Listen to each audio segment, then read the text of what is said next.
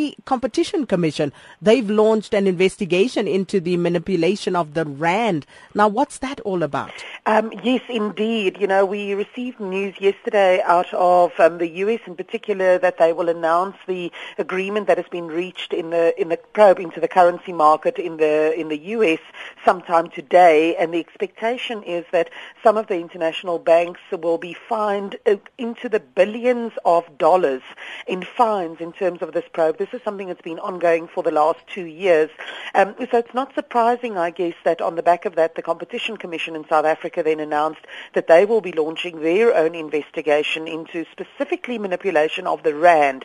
Um, and they've mentioned a whole number of, of local and foreign companies, although it seems as though the focus is going to be more on those foreign banks that have also been fingered in the probe in, in, in international markets.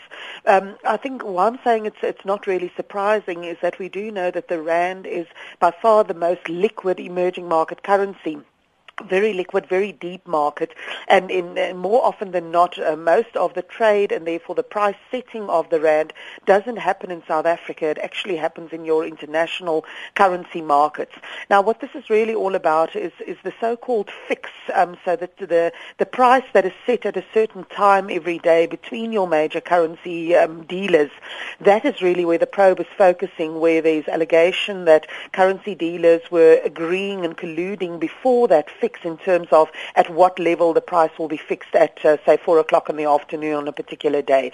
So there's already been a lot of change in terms of how currency markets operate um, on the back of the international probe, but it will be interesting to see um, if any South African banks are found to be guilty, and if so, what fines are, are levied on them. Um, you know, the Competition Commission are actually allowed to, to fine as much as 10% of an institution's revenue um, if they are found guilty. So mm. definitely one to watch with interest. Indeed.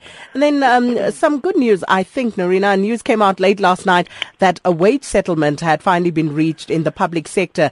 Now, what sort of impact do you think, if any, this will have on the Reserve Bank's interest rate decision? I definitely agree with you that this is good news, Akina. This is something that's been ongoing, the negotiations, for a good seven, eight months now. And for me, it's good news on two fronts. The one is that the settlement has been reached and that it certainly is avoiding um, what was uh, what was getting uh, ready to be quite a big public sector strike. But the other good news is that I think the level at which the settlement was reached at 7% for the um, for this year and uh, at inflation plus 1 for following years. This is about half the level level that was originally demanded by the unions, mostly led by COSATU um, unions.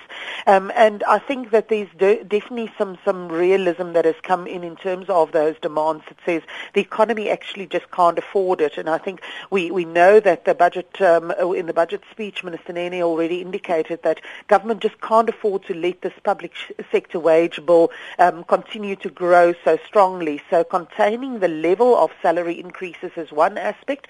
The second area now for government to look at would be to say, how do we actually minimize the growth in the number of, of employees in the sector? And of course, one of the, the best things to look at there would be to say, let's reduce this, uh, this very inflated number of ministerial uh, ministers and, and, and departments that we've got in government. But definitely a good deal. Um, I don't think that it will have any impact on the, on the Reserve Bank's interest rate decision, but it certainly does um, remove one of the bigger threats of inflation inflation, which is administered price increases.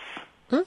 Interesting sentiments then, Nerina. Uh, uh, looking at commodity prices and the resources sector on the JSE, now they came under pressure yesterday, but by contrast, if you look at the European stock market, it actually rose quite sharply. Now, is there a link between these? Yeah, you know, it, it seems weird to think that there could be a link between such two, two such diverse markets, but the link in these really is the US dollar. So what we found was that um, with very good housing data, as you mentioned in the US that came out yesterday, um, the expectation is, is that the US economy is looking a bit better and that caused the dollar to strengthen quite dramatically and the, the stronger dollar put a cap on, on um, many of the commodity prices in dollar terms and as a result we saw our resources sector coming under pressure. You mentioned they're down over 3% on the day yesterday. Um, similarly because of the weaker euro then relative to the dollar and the uh, there's maybe the realization that the problems in Greece will not have as much an impact on the rest of Europe. Both the French and the German stock markets rose very strongly yesterday. It was up over 2% on the day. So interesting to think that uh, the currency of a country many miles away from both South Africa and Europe can be the, the driver, one of the main drivers for performance on the day.